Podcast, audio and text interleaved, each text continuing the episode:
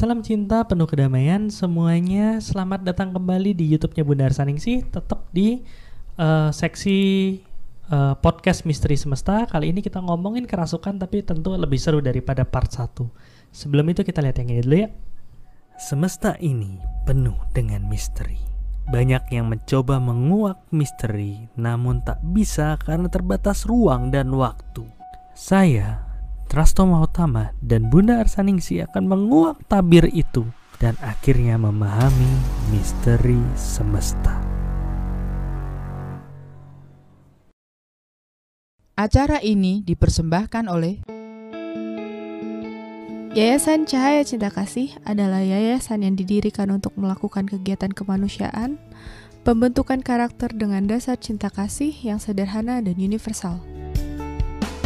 Dengan support dari donatur di seluruh Indonesia, melayani secara lahir dan batin melalui bantuan sembako, obat-obatan, penyuluhan proses olah rasa. Terima kasih atas donasi dari Yayasan Cinta Kasih dan para donatur. Terima kasih kepada Yayasan Cahaya Cinta Kasih di saat pandemi sudah berbagi untuk anak-anak difabel kita. Support kami dengan berdonasi melalui rekening yayasan yang ada di deskripsi. Iya, kita mulai ntar lagi nih tentang membahas menguak misteri semesta. Tapi sebelum itu, saya mau ngucapin terima kasih banyak kepada Bapak Ibu yang sudah berdonasi ke Yayasan Cahaya Cinta Kasih, karena tanpa donasi Bapak Ibu mungkin kita nggak bisa ngadain podcast, meditasi online, dan lain sebagainya. Bahkan kita baru dapat info juga beberapa hari lalu ada bencana alam, terutama di Trunyan ya, nggak cuma Trunyan sih sebenarnya, di Bali. Yeah. Ada gempa, mungkin ada yang sempat dengar beritanya, dan tim Soul Action besok rencananya mau langsung datang ke lokasi untuk memberikan sumbangan, membantu meringankan beban, walaupun untuk besok masih fokus di Desa Trunyan ya, karena Desa Trunyan salah satu desa yang terdampak paling besar, karena nggak cuma kena gempanya doang dan juga tanah longsor. Jadi setelah itu rencananya kita akan tetap memberikan donasi dan bantuan ke desa-desa lainnya juga.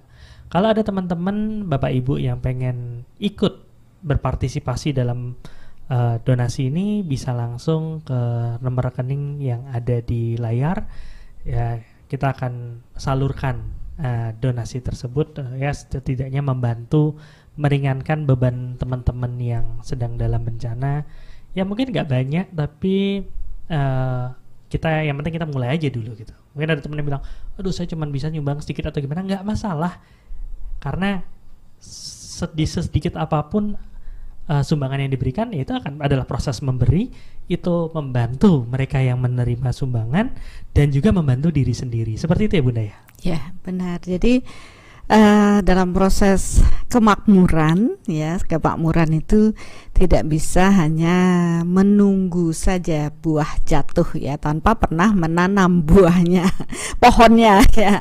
Jadi ya tetap proses berdonasi, apalagi untuk mereka yang sangat membutuhkan, tentu akan kembali berlipat ganda kepada pemberi yang berdonasi ya, walaupun kita tujukan pada mereka-mereka yang sedang mendapat musibah.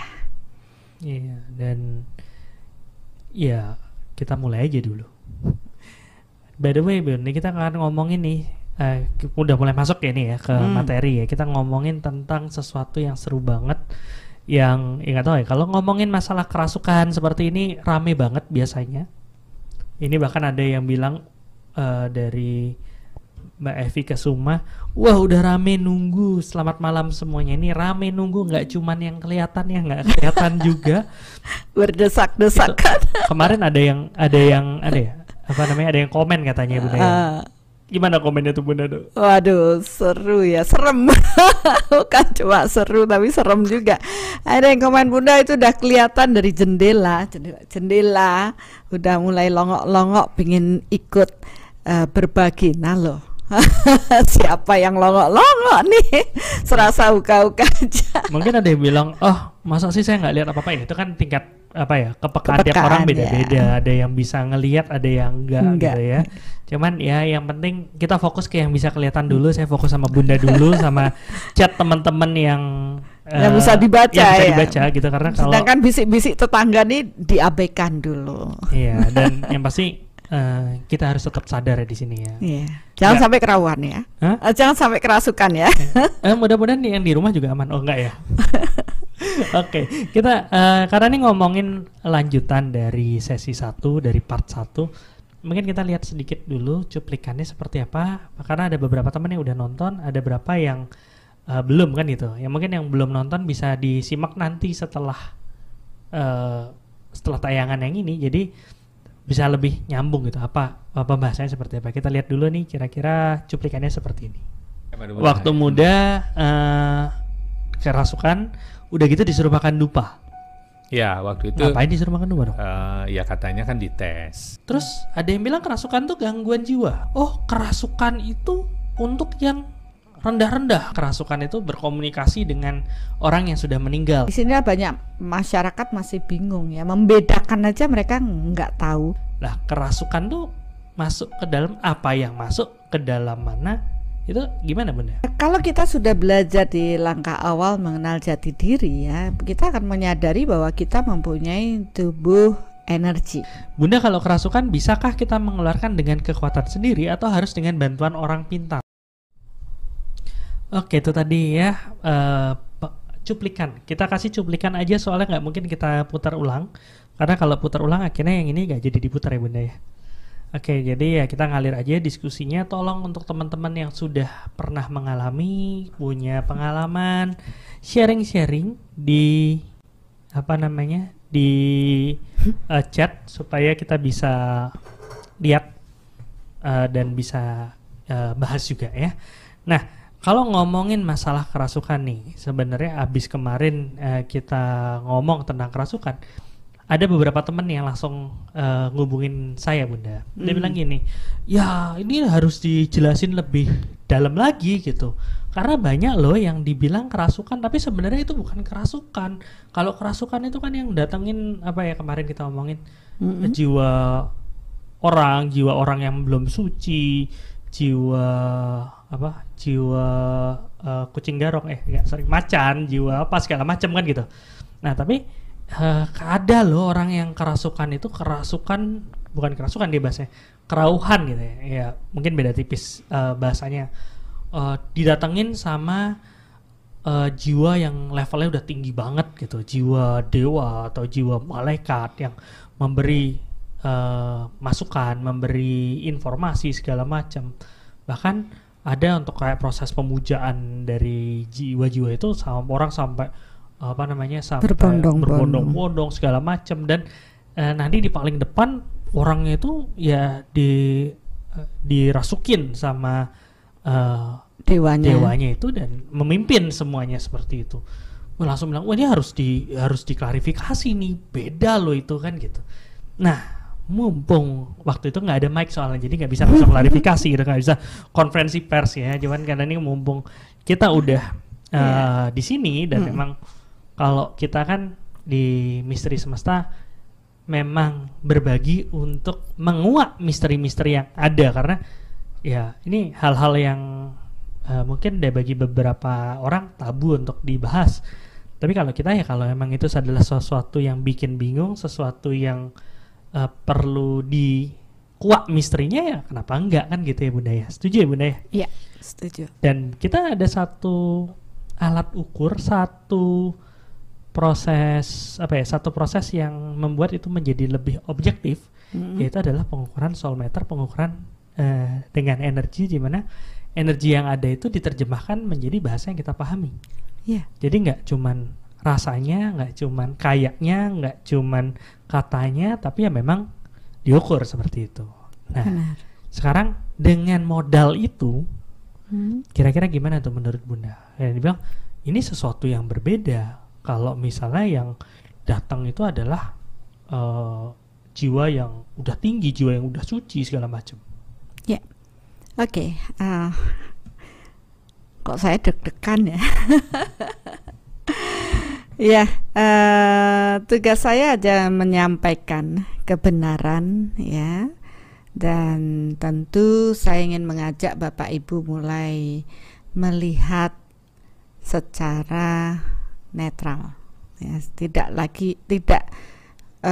mempunyai keterpihakan ya, apa ya istilahnya ya, nggak subjektif lah ya, benar-benar objektif apa adanya gitu ya, kita lihat yang apa adanya, bukan sekedar ikut-ikutan ya. Nggak mulai gitu ikut-ikutan ya, jadi emang kayak gitu udah tradisi, udah tradisi dari turun-temurun seperti itu ya, ya udah ikutin aja. Jadi dan cenderung orang itu mengikuti yang banyak diyakini oleh orang banyak. Itu tadi sudah turun-temurun, sudah diikuti banyak orang, jadi ya itu orang banyak kok yakin dan memang harus begitu, oke, nggak masalah. Nah, dari sisi itu saya melihat bahwa proses ini, proses kerasukan ini adalah bagian dari proses perjalanan spiritual beberapa orang. Jadi dia mengalami proses perjalanan yang demikian. Dan itu merupakan proses kebenaran yang bertingkat. Ya, kenapa dikatakan kebenaran bertingkat? Karena nggak ada yang salah, nggak ada yang benar, aja pokoknya memang semua itu akan mengalami prosesnya bertahap. Kesadaran orang bertumbuh juga bertahap ya, tidak bisa langsung bertemu dengan sesuatu yang apa, kebenaran tanpa harus melalui tahapan-tahapan, sama seperti orang sekolah dari TK, SD, SMP, SMA ya sampai kuliah. Sama proses spiritual juga demikian, dari tahapan rendah dulu baru naik ke proses tahapan yang tertinggi. Nah, tergantung kembali niatan dari masing-masing orang untuk menapaki jalan spiritual tadi. Jadi di sini akan terlihat suatu proses pembenaran untuk sekelompok orang, seperti yang tadi dikatakan oleh Dr. Hasto ya. Oh, kan ada yang tidak, itu tidak semua buruk. Ada yang lebih, yang bagus, yang diambil dari tingkatan para dewa sampai banyak orang mengikutinya, berarti itu kan bagus ya. Apalagi proses ini membawa instruksi atau memberikan tuntunan ya. Jadi memberikan tuntunan apa yang harus dilakukan ke depan, bagaimana, itu kan bagus ya, nggak ada yang salah. Tapi pada tingkatan berikutnya setelah kita berdiskusi, saya ceritakan, oh iya benar, tapi setelah itu saya juga tidak lagi ya, karena ada proses naik kelas tadi. Nah, begitu juga yang berlaku di masyarakat ya, walaupun beberapa orang karena itu harus, atau hal itu merupakan suatu tradisi, mau nggak mau supaya tidak menimbulkan hal buruk dalam berinteraksi sosial ya, ikuti aja gitu. Tapi mereka kadangkala dalam batinnya ada rasa, ah kok kayak gini sih ya, banyak. Tapi karena ada doktrin ya, ada aturan yang harus diikuti ya, mereka diam. Tapi ingat, pasti di dalam lubuk hati yang terdalam kadangkala muncul pertanyaan, apa sih kok begitu gitu. Bahkan ada beberapa yang merasa ini yang sudah paling benar ya. Jadi kita maklumin saja kondisi itu, dan hal itu yang bisa menjawab apa yang menjadi pertanyaan Dr. Hasto tadi ya. Jadi begitu juga dengan level-level kesadaran manusia, level-level kesadaran ya. Mungkin kalau di proses pembelajaran kelas online langkah awal mengenal jati diri ya, saya baru diingetin sama Dr. Hasto, jangan langkah awal mengenal jati diri itu kelas online. Ya, ada yang protes gitu. Langkah apa gitu? Oh, maksudnya kelas online langkah awal mengenal jati diri. Iya, gitu. Betul. Supaya nggak salah ya Bapak Ibu. Nah, dari proses ini pun ada tahapan jiwa remaja, jiwa anak-anak, jiwa remaja, dewasa dan jiwa tua. Nah, disinilah kita membuka tabir untuk semuanya kan, bahwa itu ada awal di pembelajaran di apa namanya tahap pertama yang kemarin ya, kita berikan dulu nih loh kenyataannya di masyarakat ada yang begini ya begitu, bahkan ada contohnya ya, ada yang pernah mengalami sehingga kita tahu oh seperti itu toh ternyata ya, mengapa bagaimana seseorang mengalami kerasukan ya, dan itu pun banyak orang yang mengatakan ya memang rasanya seperti itu, tidak nyaman, dan habis itu terkuras, habis energi, sakit ya. Nah, karena ada kontaminasi energi kotor dari mereka-mereka roh-roh atau kekuatan-kekuatan yang memasuki tubuh fisik dan tubuh energi kita. Tentu dampaknya sangat negatif. Ya, jadi dari proses itu kita masyarakat mulai berpikir, oh iya ya, mulai. Tentu habis nonton itu saya yakin Bapak Ibu udah mulai mikir, oh iya ya, oh pantas lah begini, mulai melihat ya, karena tahu ada satu pengetahuan yang ditambahkan ya, secara energi itu ternyata begitu ya, tapi ada beda antara orang yang benar kerawuhan atau egonya yang berbicara ya, itu juga bisa ya. Jadi mari kita lihat semuanya dengan sudut pandang kebenaran apa adanya ya, dan mungkin itu tidak membuat Bapak Ibu nyaman karena pasti dari zona nyaman ini dengan pemahaman baru yang ditumbuhkan ada proses pro kontra dan membuat ketidaknyamanan. Tapi proses ketidaknyamanan berarti muncul sesuatu ya, memulai start awal lagi untuk melangkah lebih tinggi lagi. Itu yang ya saya mengapa bisa begitu, karena saya mengalami ya dari tahapan model-model kerasukan yang bagaimanapun saya sudah mengalaminya, dan saya juga sekarang mengajak banyak orang untuk mulai menguatkan diri ya, untuk tidak mudah digendam, tidak mudah kena hipno, tidak mudah kena kerasukan ya, untuk memperkuat jiwa kita ya, mental kita untuk siap menghadapi tanpa campur tangan dari luar. Jadi kita tidak diperbudak oleh proses tersebut. Iya.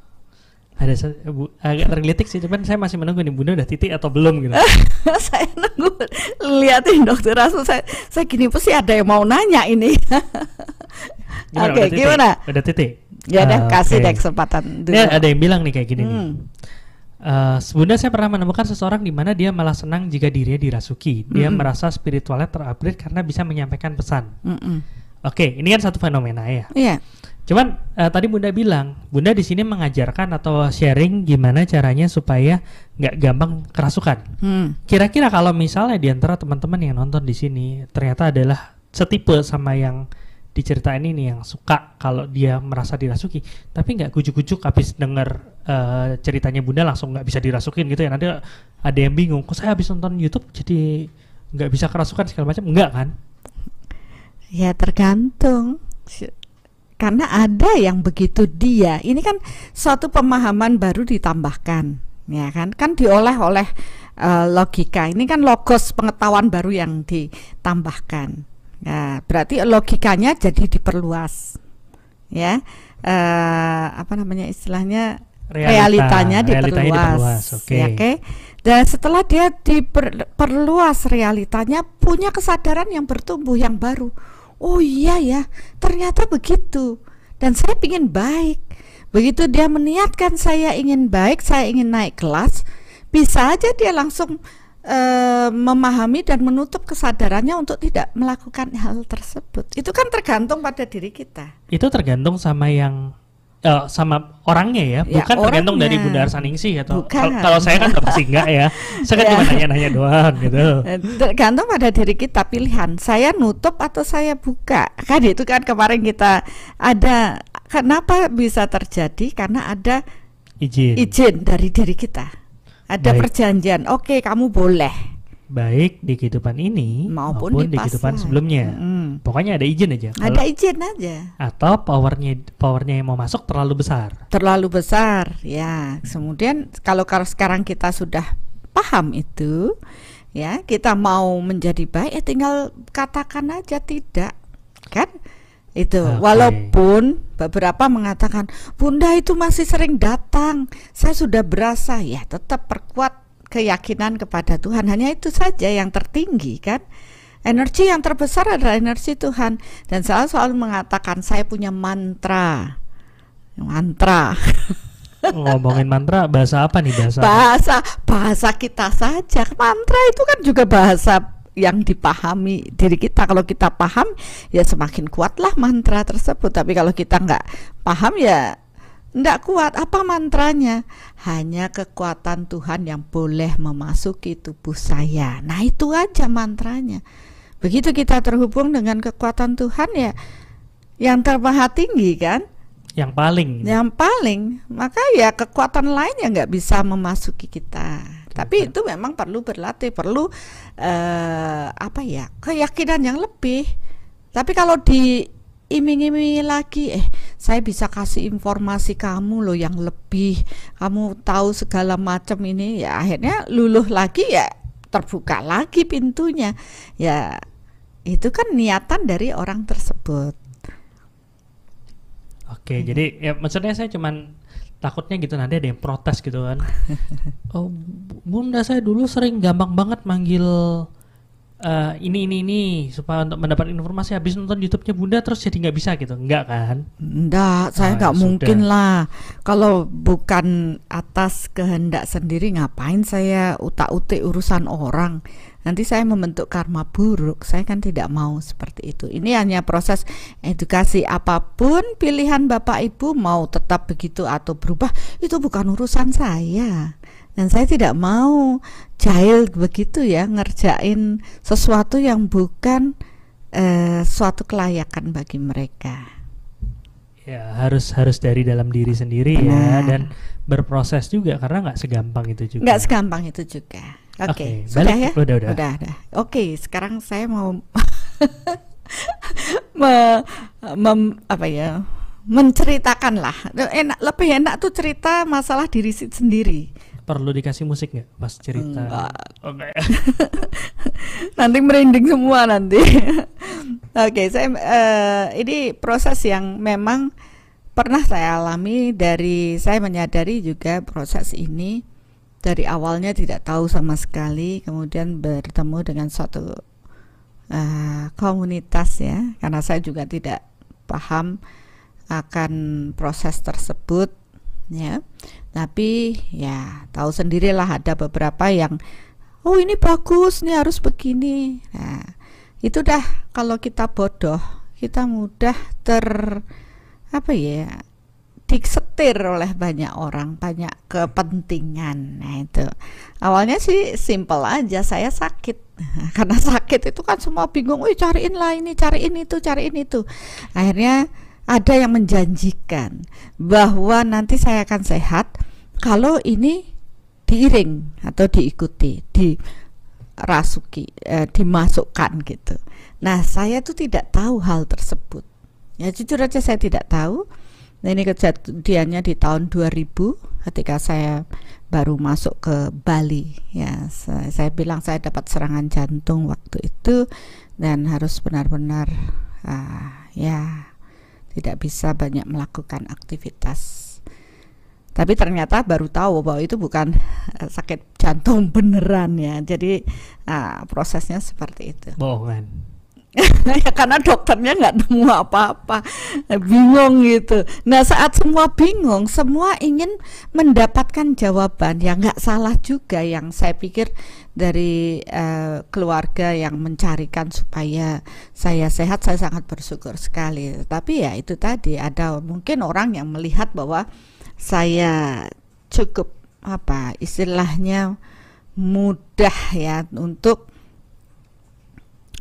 tubuhnya, orang bilang pengawak cendana, jadi harum gitu, disenangi dengan kekuatan-kekuatan luar ya. Jadi memang dari past life saya ada proses seperti itu yang membuat banyak yang mencari, yang mau merasuki dan kebetulan ada perjanjian itu supaya sehat ini loh, tolong ya nanti diikuti gitu ya. Semua kalau diimingi supaya sehat pasti mau dong gitu ya, walaupun saya tidak tahu waktu itu. Jadi pada saat itu tetap akhirnya, maksudnya tadi saya baru mau nanya, berarti itu nggak ada izin dari Bunda tapi dari orang lain yang mengizinkan, tapi nggak ya ada izin dari Bunda ya? Pada waktu itu saya tidak ada izin dari saya ya, tetapi ternyata di past life saya punya. Oh. Nah itu yang saya bilang, ada orang yang mengatakan bahwa oh ini tubuhnya gampang loh masuk keluar masuk. Kenapa? Karena di past life dia sudah punya rekaman, dan saya kebetulan punya rekaman itu dari past life gitu. Past life, oh ternyata rekamannya banyak sekali deh yang harus saya bawa. Karena memang ada sesuatu gitu ya, misi jiwa dari proses tersebut.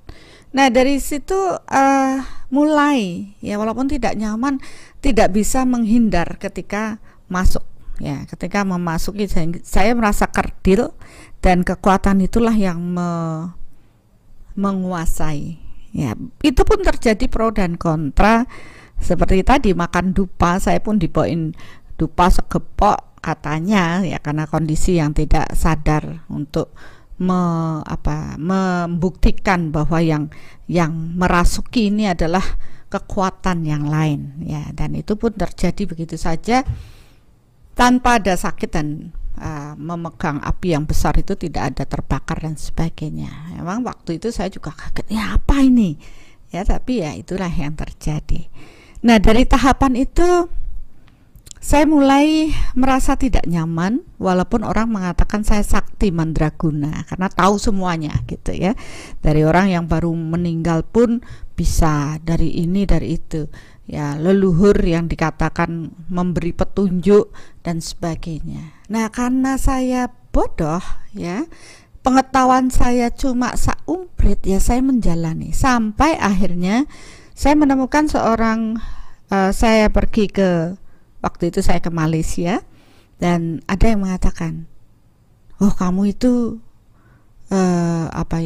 bagian dari jiwa yang luar biasa ya. Dan saya pun terkejut, saya nggak ngerti apa-apa, tapi banyak orang yang menyaksikan hal tersebut, sehingga saya pun diuberin gitu ya. Dari sana pun saya mulai berpikir lah, sebenarnya saya ini gimana sih, mulai tidak nyaman. Mulai bingung sama diri sendiri. Mulai bingung dengan diri sendiri karena orang yang ini bilang, wah ini ya orang Bali bilang melek lah, yang ini bilang jiwa yang besar lah. Old soul kan banyak yang kan? old soul ya. Dan banyak macam-macam sampai saya diuberin, dan tidak hanya orang Malaysia, orang Birma, orang, saya bingung sendiri dan saya sembunyi karena ketakutan. Ya dari situ saya mulai berpikir saya ini sebenarnya apa? Dengan proses kerawan ini atau kerasukan itu, dan saya pun mulai mencari apa ini. Dari sini saya tahu yang hadir-hadir dalam proses masuk-masuk ke dalam tubuh saya mulai terseleksi. Oh ini nih, ternyata lo kan mereka yang baru mati kemarin, meninggal kemarin, itu kan banyak sekali hal buruk yang dia bawa, dan saya merasa sakit dengan tubuh saya. Kenapa? Ya karena energi, setelah saya belajar energi, oh energinya kotor sekali dan lengket. Ya sampai suatu ketika saya bertemu dengan seseorang lagi yang mengatakan dia tahu kalau saya itu tidak sendiri gitu.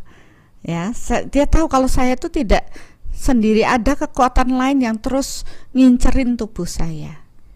Dan saya selalu diingatkan, jangan biarkan dia terus menguasai dirimu, kamu harus bisa lepas dari itu. Saking berusahanya saya pun berontak ya. Berontak itu menimbulkan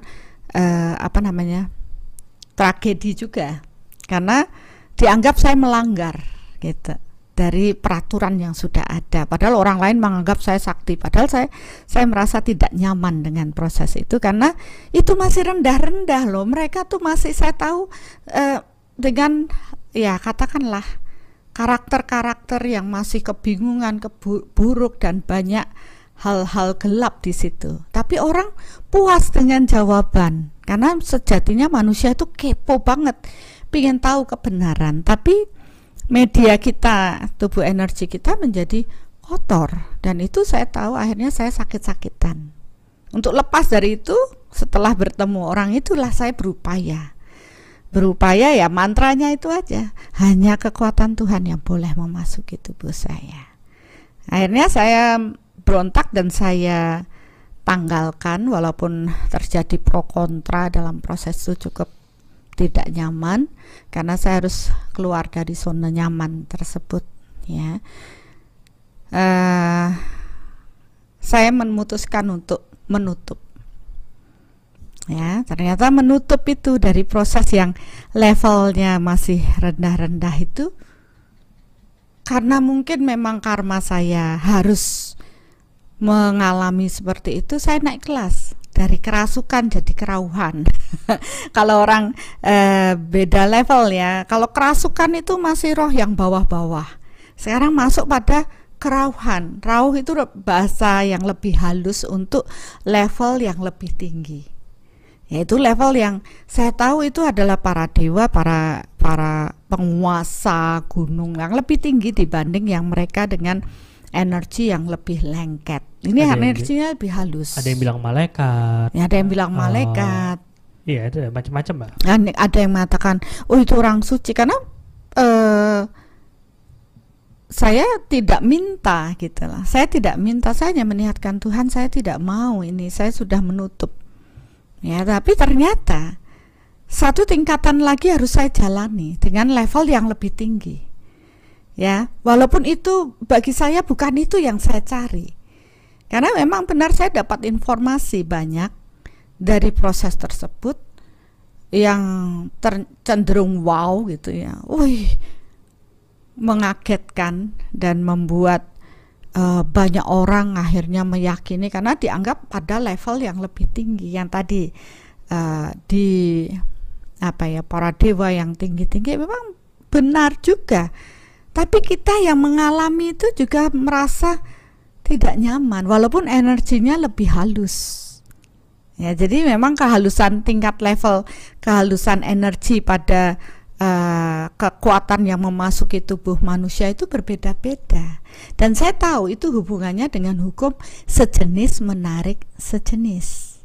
Karena ketika saya masih dalam kondisi marah, saya masih kondisi yang stres ya, karena kondisi perpindahan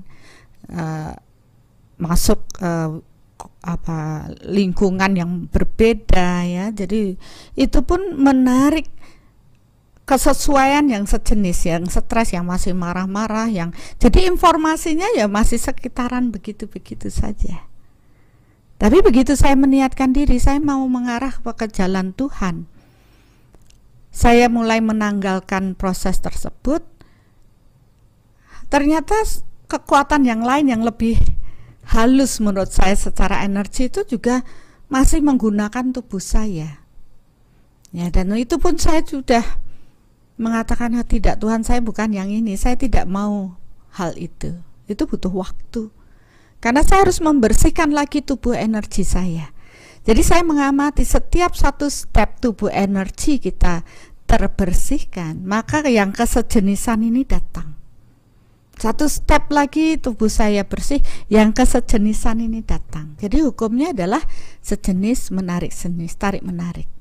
Jadi saya paham sekali, ada yang bilang, "Oh, itu di sana Kanjeng Ratu Kidul, Ibu yang ini." Saya tahu sekali karena saya pernah mengalami semuanya. Ya, dari tingkatan begini semua informasi saya datang aja, saya dapat informasi semuanya. Dari siapa? Dari yang mereka memberi ke saya. Karena saya bertanya. Ya, tapi ya itu tadi, tubuh saya semakin kotor dan saya mulai terpuruk lagi, saya bersihkan lagi. Begitu saya memurnikan diri saya, karena saya bisa merasakan, jadi saya tahu ini kotor, saya harus membersihkan. Maka saya pun akan bertemu lagi dengan kesejenisan energi yang lain.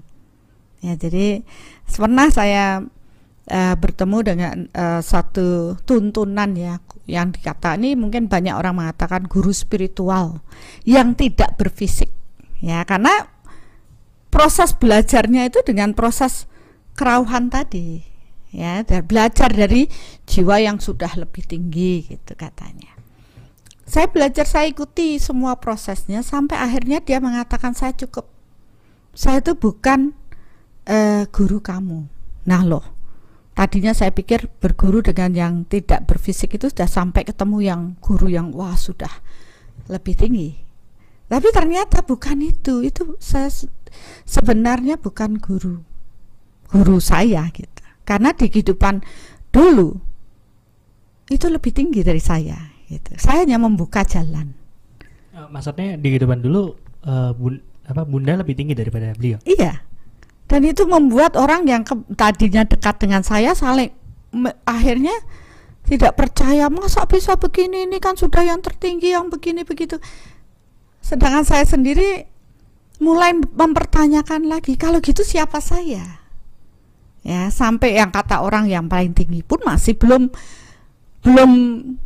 mereka mengatakan kamu harus, saya hanya sampai di sini aja, ini harus naik kelas. Dan begitu saya menaikkan diri, walaupun saya dikucilkan banyak orang, dihujat banyak orang setelah kejadian itu karena menganggap wah kamu terlalu ini terlalu itu, saya menarik diri dan saya mulai melihat ke dalam diri saya ya, jadi saya menghargai proses entah itu kerasukan dari roh-roh yang paling rendah sampai pada kerauhan ya, rauh lebih halus katanya dari percikan cahaya Tuhan yang halus ya, katakanlah para dewa, penguasa dan sebagainya ya. Itu proses mereka, proses peningkatan spiritualnya. Kalau mereka mau membersihkan lebih dalam lagi, maka tidak menutup seperti saat ini. Hari saya mengerti bukan itu tujuan saya, dan saya mulai menutup diri dan mengatakan oke, saya tidak mau tubuh saya kotor lagi, kalian boleh di luar. Nah ini pada tingkatan berikutnya, kalian di luar saja, nggak usah masukin tubuh saya. Tubuh saya ini berharga banget ya. Setelah saya melepaskan diri dari proses ya apa ya, keluar masuk tubuh saya sakit-sakitan ini, ternyata tubuh saya lebih sehat. Jadi orang melihat, oh saya tuh lebih sehat. Ya iya, saya yang dulu stroke ini segala macam, sekarang saya jauh lebih sehat gitu. Dan saya bisa melakukan lebih banyak ya, berbagi dengan sehat, kesana kesini keliling kemana-mana, tubuh saya sehat. Bahkan semua orang mengatakan kok bisa ya, padahal rekaman sakitnya banyak sekali ya, karena saya tidak mau lagi tubuh energi saya dikotori oleh kekuatan-kekuatan lain yang belum tentu bersih. Walaupun itu dikatakan pada tingkatan dewa, tapi itu pun masih ada ego, ada kesombongan ya, karena dewa itu jabatannya yang menguasai ini ya. Setelah itu mereka berevolusi, toh akhirnya mereka juga lahir jadi manusia. Kenapa saya bisa mengatakan tingkatan dewa juga lahir sebagai manusia? Ya karena saya itu dikasih tahu juga mereka prosesnya begini begitu. Oh iya. Akhirnya terus bagaimana? Saya kemana? Setelah saya tahu proses alam-alam ini, oh iya, saya menyadari saya itu harus menuju Tuhan. Pada saat menyatakan Tuhan ya, saya mungkin Bapak Ibu ingat cerita saya yang saya stroke terakhir, kemudian saya tidak bisa berkata, tidak bisa berjalan, kemudian saya bisa. Dan itu karena saya berserah pada Tuhan. Oke Tuhan, saya sudah mentok dengan semua proses ini, saya sudah paham, saya berserah padamu. Karena dulu saya selalu takut, dan saya di balik ketakutan itu selalu mengandalkan kekuatan lain. Dah mending dia aja yang ngomong daripada saya, karena saya takut menyatakan kebenaran. Tapi begitu saya menyadari bukan itu yang saya cari, tapi kekuatan Tuhan, akhirnya saya menyatakan Tuhan oke, saya akan mengarah pada kekuatanmu.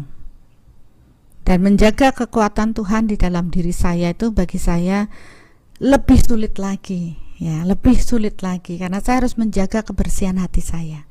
Kotor dikit, ada emosi dikit dalam diri saya, cahaya cinta energi Tuhan tidak full masuk ya, tidak semua bisa hadir dalam diri saya. Tapi begitu kita benar-benar berserah, semua informasi bisa kita dapatkan. Ya, jadi itu pengalaman. Dan mungkin kesempatan ini saya bisa berbagi dan saya bisa bercerita mau kerasukan yang mana. Jadi kita melihat bagaimana membedakan, ya, bagaimana menuntun mereka-mereka yang dulu tubuhnya digunakan untuk kekuatan-kekuatan itu, ya, walaupun dikatakan itu orang suci, tapi mereka menderita. Ya, karena melalui proses tersebut. Tapi setelah mereka menyadari bahwa mereka harus mempersembahkan, ya, dirinya, kesucian batinnya untuk lebih mengenal Tuhan, akhirnya mereka terbebaskan. Ya, karena dengan kekuatan Tuhan, proses spiritual kita meningkat, ya, meningkat menjadi lebih baik. Kalau dulu bilang, oh itu dengan proses menjadi saluran para dewa atau apa, itu proses spiritual yang tertinggi. Jangan salah, yang paling tinggi itu adalah kekuatan Tuhan. Lama-lama mereka menduakan Tuhan, ya, karena lebih percaya dengan itu dibanding kekuatan Tuhan itu sendiri. Nah, sekarang saya bisa mengatakan, ya, kalau ditanya ada beberapa orang mengatakan, wah itu dulu kan ngiring begini, ya sekarang saya juga tetap ngiring, saya bilang gitu, tapi saya mengiring Tuhan. Saya sudah memantapkan diri saya ngirim Tuhan, saya tidak lagi mengarah pada kekuatan yang lain. Ya, jadi di balik itu ada misteri, di balik itu ada perjuangan kita untuk naik kelas. Jadi tidak mudah Bapak Ibu, tapi itulah yang terjadi. Dan dampak negatif tentu secara energi tidak nyaman karena energi kita kotor, ya. Kemudian untuk membersihkannya butuh perjuangan, dan untuk itu pun naik kelas pun bagi saya pikir ini sudah di level yang lebih tinggi karena ini adalah guru yang sangat terkenal, tapi ternyata bukan itu. Ya, naik lagi pada level dewa, yang menurut saya ini dewa yang sudah tertinggi, tapi ternyata bukan itu. Tapi akhirnya saya menyadari bahwa sejatinya itu adalah kekuatan Tuhan. Nah, kenapa saya mengalami proses itu? Karena di past life saya sudah mengalami tahapan-tahapan seperti itu. Dan ini hanyalah sebagai spiritual awakening saya kembali di kehidupan saat ini, bahwa saya harus mengalami itu. Hanya untung saya katakan tidak lama-lama.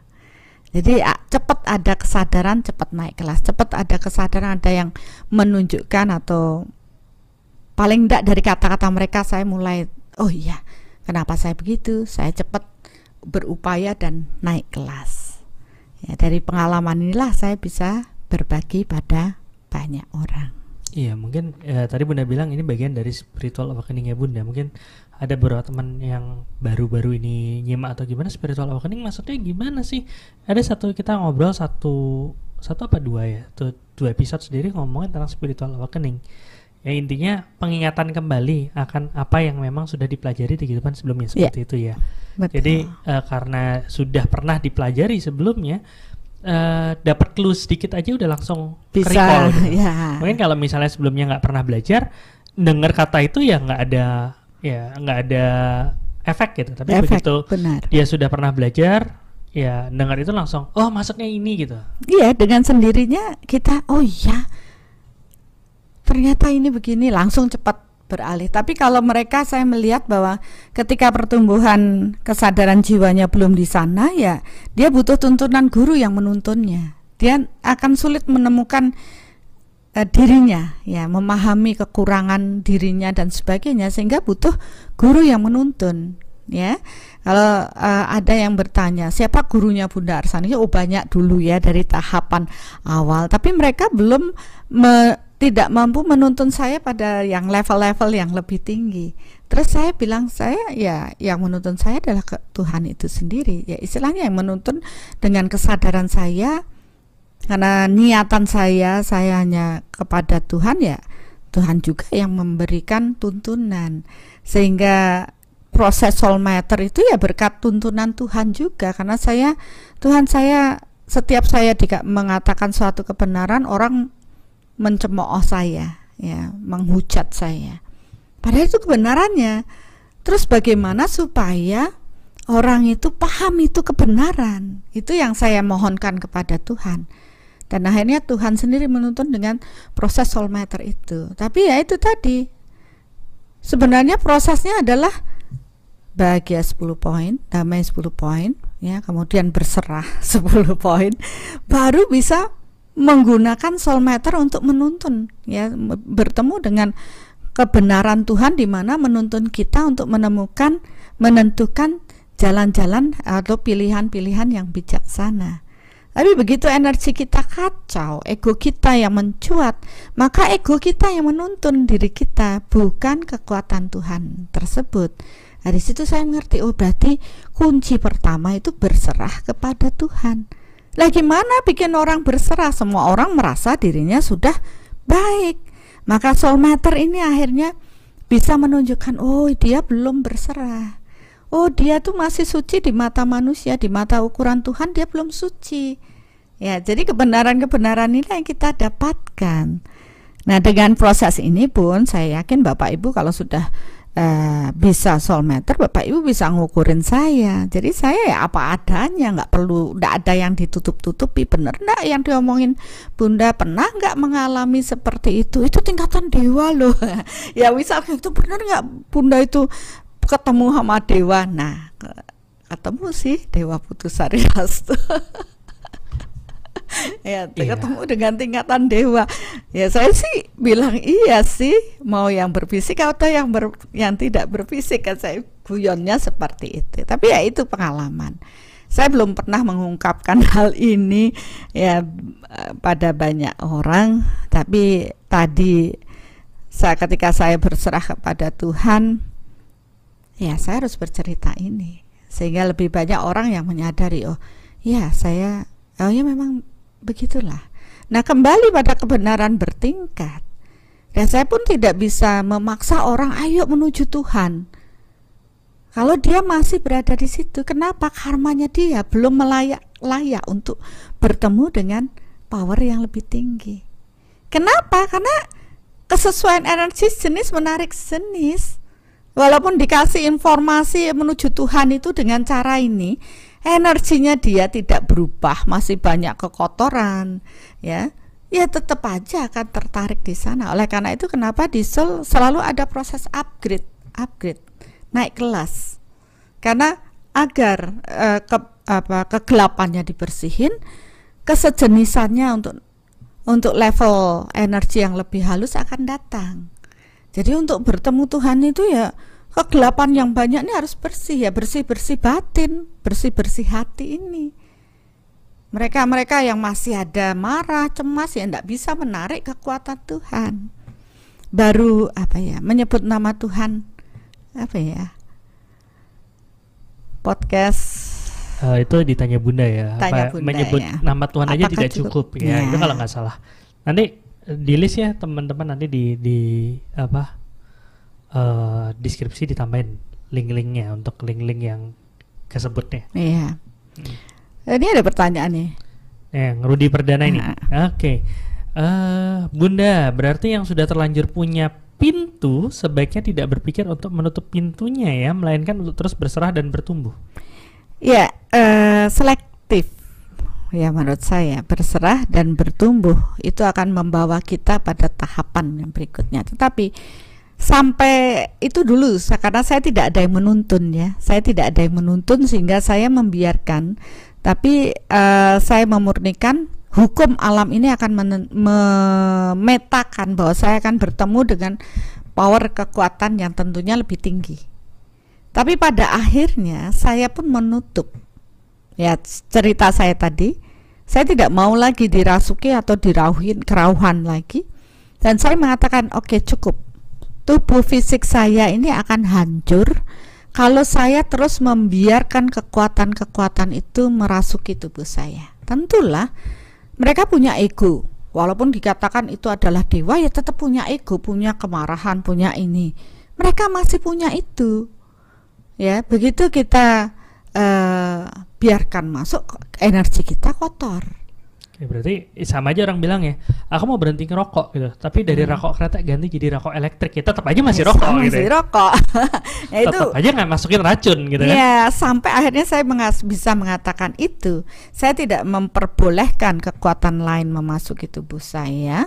Saya membiarkan dia di luar. Ya, ini lebih enak ya. Kenapa? Saya bisa dapat informasi, saya hanya mendengar dari bisikan atau energi yang dia sampaikan. Nah, ini yang akhirnya saya mengatakan, Tuhan kalau gini saya gila sendiri, karena yang tahu informasi itu cuma saya. Nanti semua orang ya, karena saya terus dihujat orang, ya saya bilang, saya menyatakan kebenaran aja saya dihujat orang. Lagi bagaimana caranya saya bisa berbagi mengenai kebesaran Tuhan kalau itu aja dihujat orang, ya? Terus bagaimana? Nah, akhirnya soul meter inilah, yaitu measurement technique of radiation, di mana itu mampu menerjemahkan ya informasi-informasi dari mereka yang tidak berfisik, ya misalkan semesta ini semua ada informasinya, jadi kita tinggal melakukan soul meter, kita tahu dah apa yang dimaksud dengan informasi tersebut. Jadi kalau anggaplah kayak gini ya, kalau dulu waktu belum ada soul meter nih, kalau kita mau cari tahu kita masuk dulu, maksudnya kita langsung langsung masuk ke dalam tubuh, bla bla bla bla bla, ngasih tahu, tapi ada kotornya. Habis itu disuruh di luar aja, begitu di luar aja bisa kalau mereka yang tahu bahasanya gitu. Iya, karena frekuensinya berbeda. Frekuensinya itu bisa nyambung kalau kita tahu apa yang dia maksudkan secara energi dengan frekuensi yang sama. Dan kadang-kadang informasinya nggak sepenuhnya dapat gitu ya. Iya, bisa hanya sepenggal-sepenggal. Sepenggal-sepenggal. Tapi kalau dengan soul meter kita benar-benar kita yang tuning gitu. Kita mau tahu yang ini bagian sini, kita mau tahu yang ini seperti ini kan gitu. Yeah. Oke. Menyelaraskan frekuensi, tapi kalau itu digunakan untuk itu ya, tapi saya tidak mengajarkan itu pada waktu workshop soul meter. Nanti saya dituntut, Bunda ajarin yang seperti di podcast. Tidak, itu bukan untuk saya ajarkan. Yang saya dapatkan bahwa dengan dia tidak masuk ke tubuh saya energi saya lebih terjaga, saya lebih sehat, tapi saya tahu informasi yang dia sampaikan. Ya, dan akhirnya saya bisa terupgrade untuk dapat mengetahui kebenaran Tuhan lebih dalam, karena saya tidak ada lagi kontaminasi. Nah, kontaminasi. Baru saya mau nanya, kan tadi Bunda bilang, oh kalau dia masuk nanti saya bersihkan lagi. Mungkin ada beberapa teman yang mikir, oh aman bisa dibersihin gitu. Nah, tidak semudah itu. Ya, biarpun aman, tetap tubuh energi kita akan sulit dibersihkan. Ya, dan secara berfisik itu pun akan berimbas pada sakit. Ya. Pantas orang bilang dulu, hati-hati jangan jadi balian, orang sakti, balian atau apapun namanya, nanti cepat mati. Ya, karena itu. Ya, jadi kalau mereka tidak paham dengan konsep energi, mereka akan memperbolehkan, dan mereka ya memang saya lihat secara berfisik mereka cenderung lebih sakit-sakitan ya, lebih lemah karena secara energi sudah terkuras dan sangat kotor. Oke, ini ada komentar Dit. Keren penjelasannya Bunda, terobosan spiritual terbaru, modern spiritualis. Cocok. Tetap. Oke, nah tadi Bunda ngomong kayak gitu karena Bunda udah punya pengalaman dirasuki segala macam. Kalau hewan enggak ya. Oh, enggak. saya baru nanya. Saya enggak mau kalau hewan, apalagi siluman gitu yang bisa meliuk-liuk dan bisa ngaum-ngaum itu, saya enggak deh. Oke. Tapi kalau sekarang kan semua enggak ya. Oh, semua enggak. Cuman kan hanya kekuatan Tuhan. Hanya kekuatan Tuhan. Nah, sekarang pertanyaan saya gini, waktu dirasukin jiwanya Bunda tuh di mana gitu? Apakah soalnya kan banyak nih kalau science fiction atau apa yang ngomongin tentang proses seperti ini. Ada yang bilang fictionnya tuh begitu langsung pas lagi ngomong tuh kayak ada dua kepribadian gitu dalam diri. Jadi pas mau ngelakuin sesuatu, aku mau kayak gini, enggak boleh kayak gini. Jadi kayak berantem sendiri gitu. Ada juga yang ceritain tiba-tiba si orang ini kayak terkurung di dalam satu ruangan. Jadi dia cuma jadi penonton doang di belakang. Gitu. Terus ada ya ada yang bilang orangnya tuh cuman bisa yang ngerasukin itu cuman masuk di bagian tangan doang, jadi tangannya dia gerak-gerak atau gimana. Nah ini sebenarnya yang Bunda sebagai praktisi ya, bukan mantan apa bahasanya, pokoknya mantan dirasuki lah, kira-kira kayak yang pengalamannya Bunda sendiri gimana? Ini ngomongin pengalamannya Bunda ya. Oke, ya pengalaman itu banyak nggak enaknya sih, karena saya merasa jiwa saya kerdil, saya tidak punya kemampuan ya, seakan-akan saya didominasi mental oleh kekuatan itu, jadi membiarkan mereka yang semau saya mau, jadi kadang-kadang aneh-aneh yang padahal saya udah bilang saya nggak mau itu, tapi saya tidak bisa menguasai tubuh saya, mereka yang menguasai tubuh saya. Jadi ya kebiasaan yang aneh itu seringkali membuat saya tidak nyaman. Saya beberapa ada yang saya sadar dengan kesadaran saya, maksudnya saya tahu ini melakukan ini, setelah ini begini-begini, ngomong begini gitu. Tapi ada juga kondisi di mana tidak sama sekali tahu apa yang dikatakan. Ya, tapi jiwa itu kalau terukur ya tetap di dalam tubuh fisik ini, tidak kemana-mana. Cuma dia terbelenggu ya, terdominasi ya oleh kekuatan tersebut. Oke, jadi aneh ya, terbelenggu, terdominasi gitu. Ya, dan apabila yang merasuki tubuh itu punya power yang kuat ya, itu bisa-bisa meja yang berat itu bisa tergeser dengan mudahnya. Jadi itu real ya? Iya benar, makanya ya begitulah. Terus tiba-tiba menyembuhkan atau apa ya, ini begitulah. Ada yang nanya nih, kalau joget-joget lucu juga. Pernah? Pernah. Oh gitu. Ya saya tidak pernah tahu tarian Indiahe ya. Tapi tiba-tiba gitu ya, apa ya, saya juga nggak di luar dari kemampuan. Bahkan ya apabila yang merasuki misalkan berbahasa Korea ya langsung ngomong Korea gitu, bahasa Cina ya, ngomong Cina begitu, padahal itu ya maksudnya nggak pernah belajar sama sekali sebenarnya. Nggak pernah, makanya ya pengalaman saya di Malaysia. Malaysia itu membuat saya malu sangat sekali, walaupun orang tuh memuja tapi saya tidak percaya diri karena proses tersebut. Ya. Saya Bunda ngomong kayak gitu, jadi apa yang kayak tadi dibilang terdominasi segala macam, dan Bunda bilang oh kalau ngadepin sesuatu oh ya udah kamu aja yang ngomong kan kayak gitu tuh. Yeah. Itu saya jadi ya mungkin nggak tahu ya referensinya ya.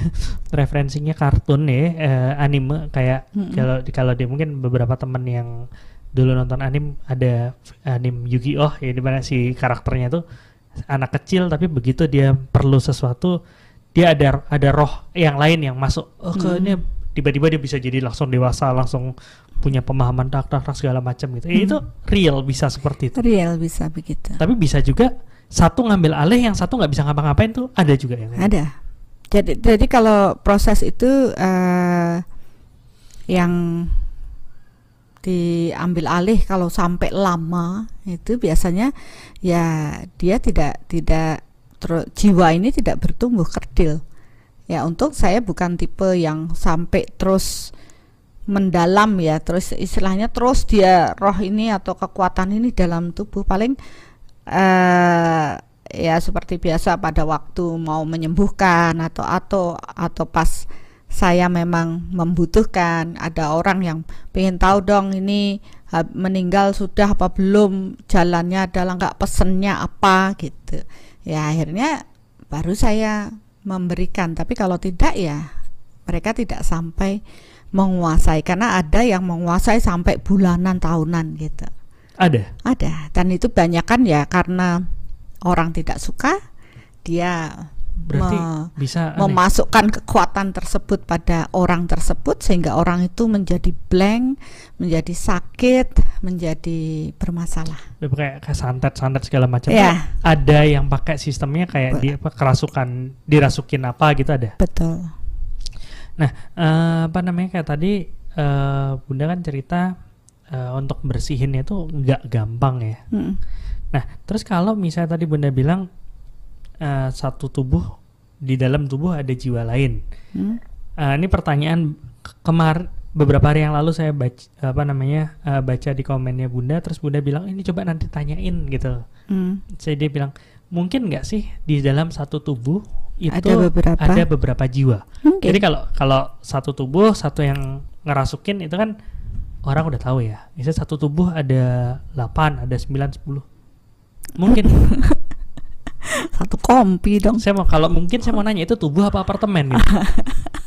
Atau kos-kosan, tapi mungkin itu ada mungkin ya. Jadi dia bergantian berbicara. Gantian berbicara. Jangan-jangan nanti beda-beda suara. Beda-beda suara, beda-beda karakteristik segala macam. Iya. Ngeri juga ya.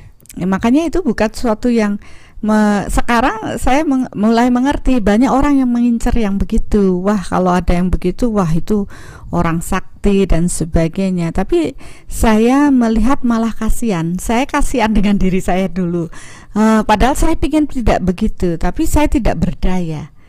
Nah, kalau saya mau bersih-bersih baru saya punya, syukurlah itu tidak lama ya, karena saya terus terbantu dengan orang-orang yang akhirnya mengarahkan saya atau menuntun saya, jangan begini, bagusnya begini ya.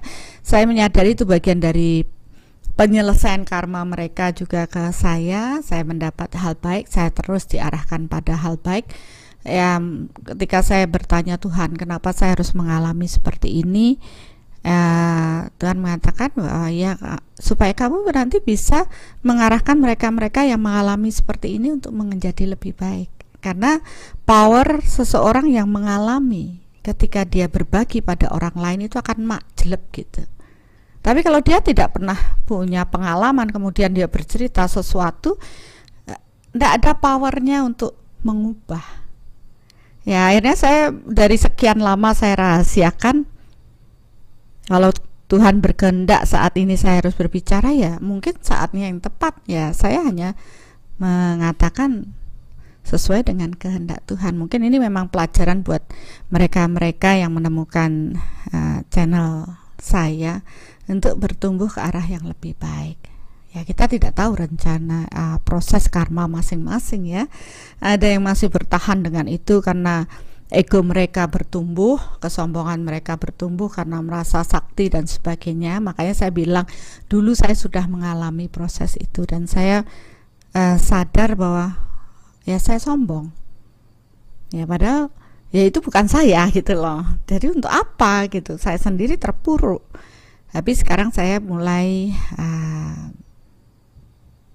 ya berbagi ya. Berbagi dan mungkin Dr. Hasto sendiri baru dengar cerita begini. Iya, sebagian emang baru pertama dengar sih. Tapi ngelihat pernah. Oke, ya lanjut lagi. Tadi kan Bunda udah ngomong kayak gitu. Nah, sekarang nih ada beberapa pertanyaan-pertanyaan di sini ya. Ada banyak yang mungkin dikumpulin jadi satu. Saya nggak bisa tampilin semua soalnya nampilin satu-satu loncat-loncat. Tapi tadi ada yang bilang satu, saya mengalami proses nih kalian mungkin masih ketemu nih Sri Dewi, saya pernah diproses itu Bunda. Dalam hati saya menolak, saya ingin jiwa saya bebas karena didoktrin nanti kalau ndak begini jadi begitu. Terus ada yang bilang tapi realnya nih pengalaman yang di ketemu lagi sih ya sudah. Maaf Bunda mau nanya nih, gimana kalau orang yang dibilang harus ngiring atau harus kayak proses kayak tadi Bunda cerita, kalau dia nolak jadi sakit. Terus ternyata setelah dia bilang oh iya saya mau misalnya seperti itu, bener sakitnya hilang. Kalau tadi Bunda bilang kan kalau dilakukan proses seperti itu jadi sakit kan gitu. Nah ini kan bertolak belakang. Begitu dia bilang dia nggak mau, dia sakit. Begitu dia bilang saya mau, sakitnya hilang. Ya karena ada beberapa yang begitu. Kenapa? Dulu perjanjiannya adalah mengikuti kekuatan tersebut. ya, kemudian terlihat lagi nih saat ini kamu harus mengikuti lagi kekuatan itu ya. Jadi kekuatan itu sudah bereaksi duluan ya, kalau nggak mau ini sakit gitu, atau dibuat sakit dulu, kalau mau jadi nggak sakit ya. Jadi itu bagian dari past life kita. Nah, beberapa orang akhirnya saya mengerti apa maksud ngiring, karena mereka dulu pernah mempunyai perjanjian dan sekarang harus mengikuti lagi, mengabdi lagi ya. Ya kalau sekarang saya nggak mau begitu, saya selesaikan hutang karma saya di kehidupan saat ini.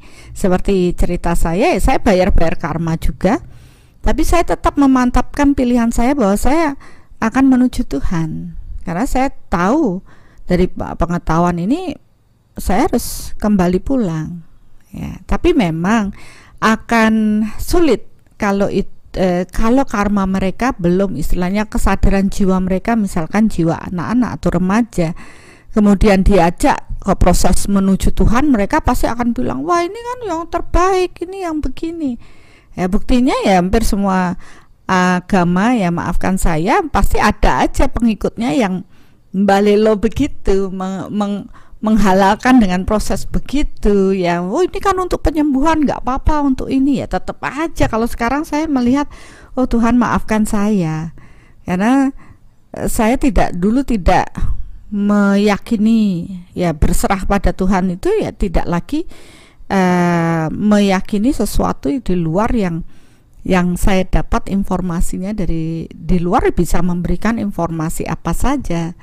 Tapi ya ternyata di balik itu semua ada kekuatan Tuhan yang jauh lebih apa ya, juga akan menuntun kita ya. Tujuan kita kan menuju hal yang baik. Nah, proses ajaran ketuhanan ini kan mengarahkan manusia untuk dapat kembali kepadanya, tentu sesuai selaras dengan hukum alam, bukan mencari sesuatu yang instan. Banyak kekuatan-kekuatan lain yang menyusup dengan iming-iming itu janji-janji untuk mendapatkan sesuatu secara instan. Padahal kalau menurut hukum alam, tabur tuai, tanam dulu yang baik baru kita menuai. Nah, sedangkan mereka memberikan sesuatu yang iming-iming, oh kamu cepat kaya, cepat sehat, cepat apa ya, dapat jodoh dan sebagainya. Tetapi yang instan itu, dibalik itu ada sisi gelap. Gelapnya itu adalah perjanjian yang harus dituntut nantinya, dimana mereka biasanya taunya cuma di depannya aja, di belakangnya mereka nggak tahu bahwa selama dia mendapatkan sesuatu yang instan, dibaliknya dia akan terikat dengan dengan yang itu yeah, maksudnya... Lalu ada barter di alam. Ingat, di alam tidak ada yang gratis. Okay. Ya sekarang mungkin kita wah dapat kaya raya, tapi besok kita terbelenggu jadi budak mereka. Jadi itu kekuatan gelap tadi. Nah ini saya jadi penasaran nih, kayak tadi Bunda ngomong kayak gitu nih, sebenarnya pasti ada give ada take kan gitu kan, ada memberi ada menerima. Terus mungkin kita dapat sesuatu hal-hal yang baik, cuman kita nggak tahu di belakangnya gimana. Pertanyaannya apakah memang proses itu disembunyikan? Barternya itu maksudnya nggak dikasih tahu gitu, atau memang kitanya aja atau orangnya aja yang nggak nanya, atau gimana? Maksudnya kalau misalnya kita ngomong perjanjian jual beli secara real, ada kertas perjanjiannya, kita bisa baca, oh ini setuju, oh ini enggak, segala macam. Kalau masalah kayak gitu kan nggak ada ya. Masalahnya apa yang kita hadapi kan sesuatu yang tidak bisa terlihat oleh mata. Kalaupun mereka membuatkan lampiran perjanjian, bisakah kita membacanya atau kita tahu maksudnya? Jadi nah, ya biasanya kita dikasih enaknya dulu, sakitnya belakangan, atau enggak enaknya itu belakangan. Nah, itu yang membuat banyak orang menderita dalam kehidupan saat ini, dengan banyaknya perjanjian-perjanjian yang dia buat di past life. Jangan salah, itu tidak hanya pada perjanjian antara jiwa ya jiwa, tapi suatu daerah ya, di mana mereka membuat perjanjian. Kan banyak sekali perjanjian seperti itu ya, misalkan mau bangun jembatan harus pakai syarat apa tumbal. Akhirnya kan itu terus berkelanjutan gitu loh, ndak putus. Oh, mereka terus putus itu. Iya, ndak terus aja, karena ada aja korban-korban yang untuk seperti itu.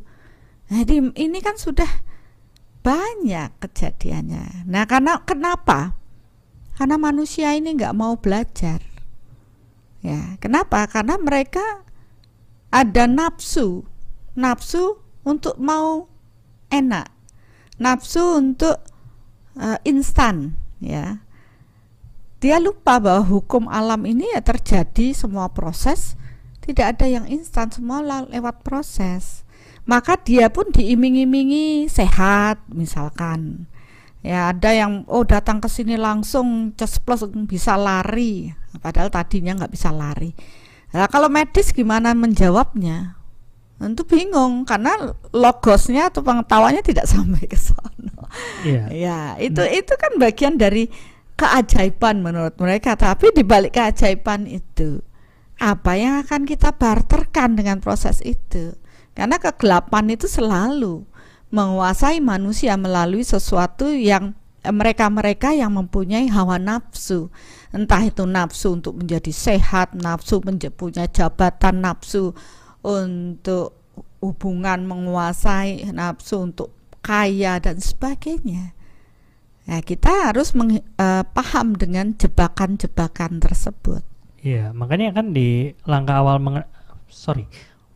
di kelas online langkah awal mengenal jati diri itu kan ya kita mulai membuka beberapa proses yang rawan jebakan. Nah, ini salah satunya ya Bunda ya. Bisa jadi ya kita membawa perjanjian-perjanjian dari kehidupan lalu, karena ini kan bukan awal gitu ya.